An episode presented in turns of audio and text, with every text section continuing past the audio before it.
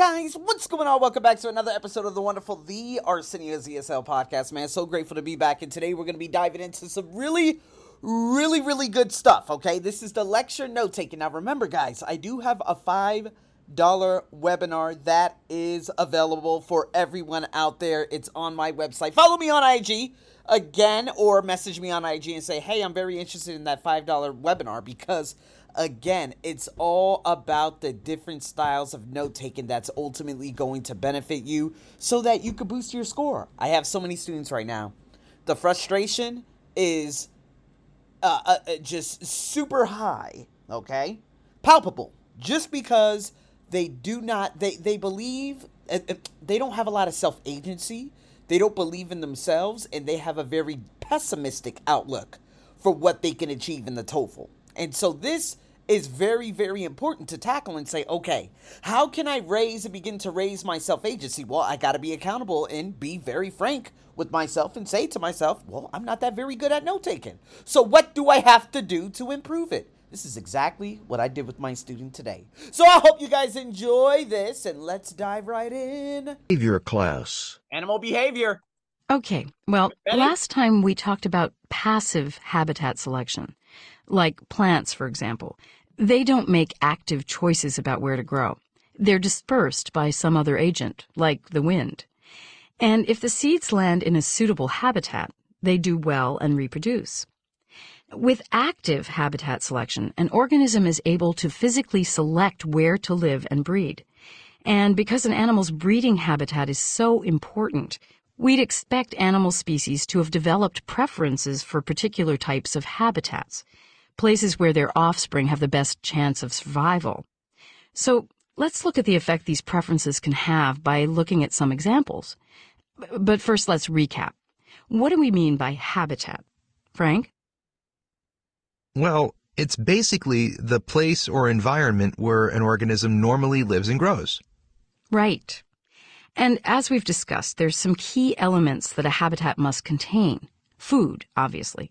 Water, and it's got to have the right climate and spaces for physical protection. And we saw how important habitat selection is when we looked at habitats where some of these factors are removed, perhaps through habitat destruction. Um, I just read about a shorebird, the plover. The plover lives by the ocean and feeds on small shellfish, insects, and plants.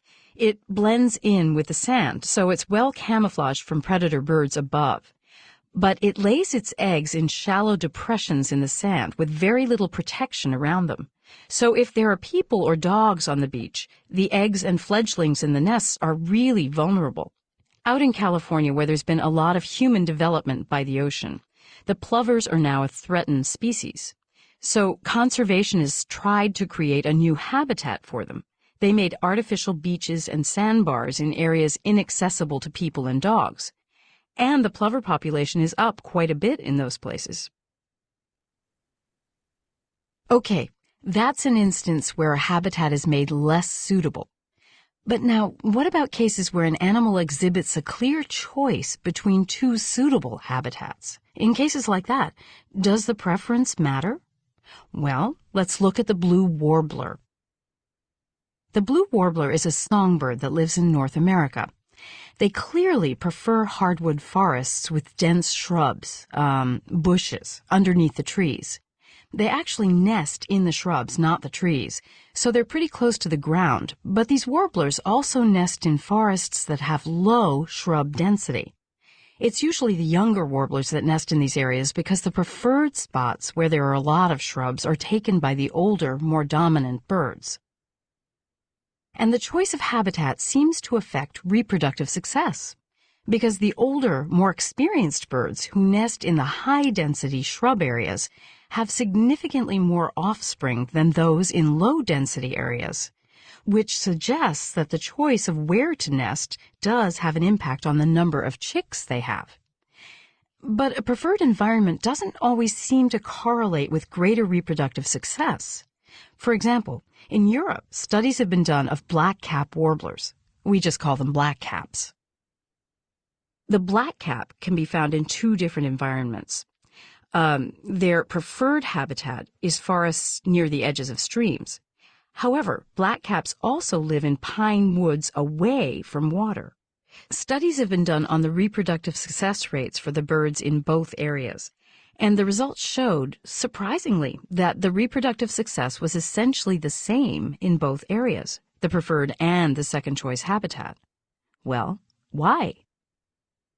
It turned out that there were actually four times as many bird pairs or couples living in the stream edge habitat compared to the area away from the stream.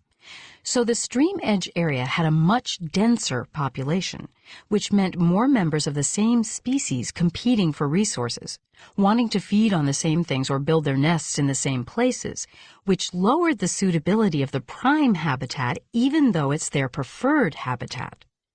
So the results of the study suggest that when the number of competitors in the prime habitat reaches a certain point, the second ranked habitat becomes just as successful as the prime habitat, just because there are fewer members of the same species living there. So it looks like competition for resources is another important factor in determining if a particular habitat is suitable. Blah, blah, blah, Okay, I took down a lot of notes. Oh my god. What is the main purpose of the lecture? That was a carajo. I know. That was a cabrón. I know. Oh my goodness gracious. Okay, what is the main purpose of the lecture? All right, so she said in the class before was about passive habitats. And then this class is about active habitats. And she gave examples of three different birds in terms of prefer versus this. So what would you choose? Okay, she's thinking. So let's go through some I uh, to compare, to show, to compare, to I examine. going for the B. Okay, so I'm going to eliminate D to examine the consequences. Has nothing to do with that. Habitat requirements. I don't know if it's about requirements. Habitat preferences. Ooh, that's why you like B to compare active habitat versus passive. No, passive was only mentioned very briefly at the beginning. So let's see. Is it B or is it C? Oh my goodness gracious. Hold on, hold on, hold on. The consequences of habitat selection by animals where are the consequences? Although I do understand that, okay, less bird species, less offspring. But the entire audio isn't about that. So I do not know if I can agree with D. Okay, the Indians done fucked that one up. Because again, is the entire audio, is the main purpose of this lecture is to talk about the negative in terms of, oh yeah, well, there, there are, you know, the consequences of habitat selection did I write down a lot of negative language in terms of that? And I understand the impact of this shrub area, this, that. It's a lot of comparison, Mhm. right? And so that's why I Yeah. said I like B or C. D, I just do not believe D to be an answer. I just do not believe D to be an answer. So, India, y'all fucked that one up. Okay, let's be honest. All right. Y'all some shitty ones. Y'all Okay. fuck that one up. Okay. Fuck the motherfuckers. Okay, let's keep it going. What element What of element of the plover's habitat in California was threatened? Ooh, did I write down California? Now I write I wrote down plover here and I did write down plover here. Uh what is it in California here? C. The safety of the nest from human activity. You said C. Or B. Bo- No, whoa, whoa, whoa, whoa, whoa. Okay, don't start switching it up now. See, this is what I get real nervous about some students. They start switching shit up real quick. And I'm like, hey, hey, mira, mira, mira, cámate, cámate, cámate, cámate, cámate. Okay, because remember, it says if about- people, if people and dogs are on the beach, they are vulnerable. Yeah, many people outside. Yeah. Stick And- with that first answer, senorita. And remember, Yeah, I why- say to the water because uh, she told about the beach. It's a lot beach. You know. the beach or the bitch. Okay, Beach. all right. no, because out here in Thailand, some Thai students, some of my Thai students, they say bitch. I said, "What you call me?" Okay, so, anyways, all right, all right. Let's keep it going. Good, good. So again, did I write down food here? No. Although food was in the main idea with the plover, has nothing to do with why the habitat in California is threatened. I'm gonna immediately look for California. This is a proper noun. I wrote that down because I knew that that could potentially be an answer. So I'm like, okay, California, that has to be an answer. All right, I'm going to hurry up and go look for it. I went straight to California and it said plover threatened. But this talks about what conservationists are doing. So I'm not going to choose anything here. I'm going to choose what was before. If people and dogs are on the beach, the habitats are vulnerable. Safety of the nest from human activity, I wrote down people. Boom. All right, let's keep it going. What does the What does the professor illustrate with the example of the blue warbler? Mm. So we're gonna go back down here. It says blue warbler. It's a songbird. Now we're talking about what does the professor illustrate? We're talking about what does he illustrate with the example of the warbler. Well, remember, it was about low shrub density and high shrub density. What was that? See? See the advantages of habitats with low vegetation density.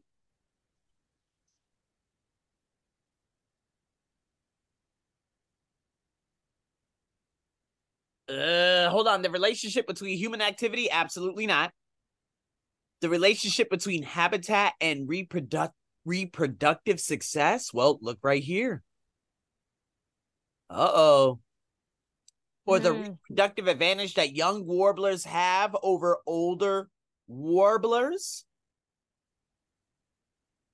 But that there say relation between habitat and reproductive success. Right. They ha ha have high high count bears, no? More but the thing babies. is, the high density shrubs have more babies. See, it Mhm. says the advantages of habitats with low vegetation. No, it should have said high vegetation. Because high vegetation or high density equals more babies. So I don't like C either. I believe B, the relationship between habitat and reproductive success, is the answer. Okay. But do you understand why that's the answer? Mm, yeah. because I'm looking, I'm literally looking over here at what is it? Affects reproductive success, the one that I had highlighted. And this is kind of why I'm kind of choosing between B and D. But again, the reproductive advantage that young warblers But I, have a no. I think in this high density bears, that I mean is more bears need eat more.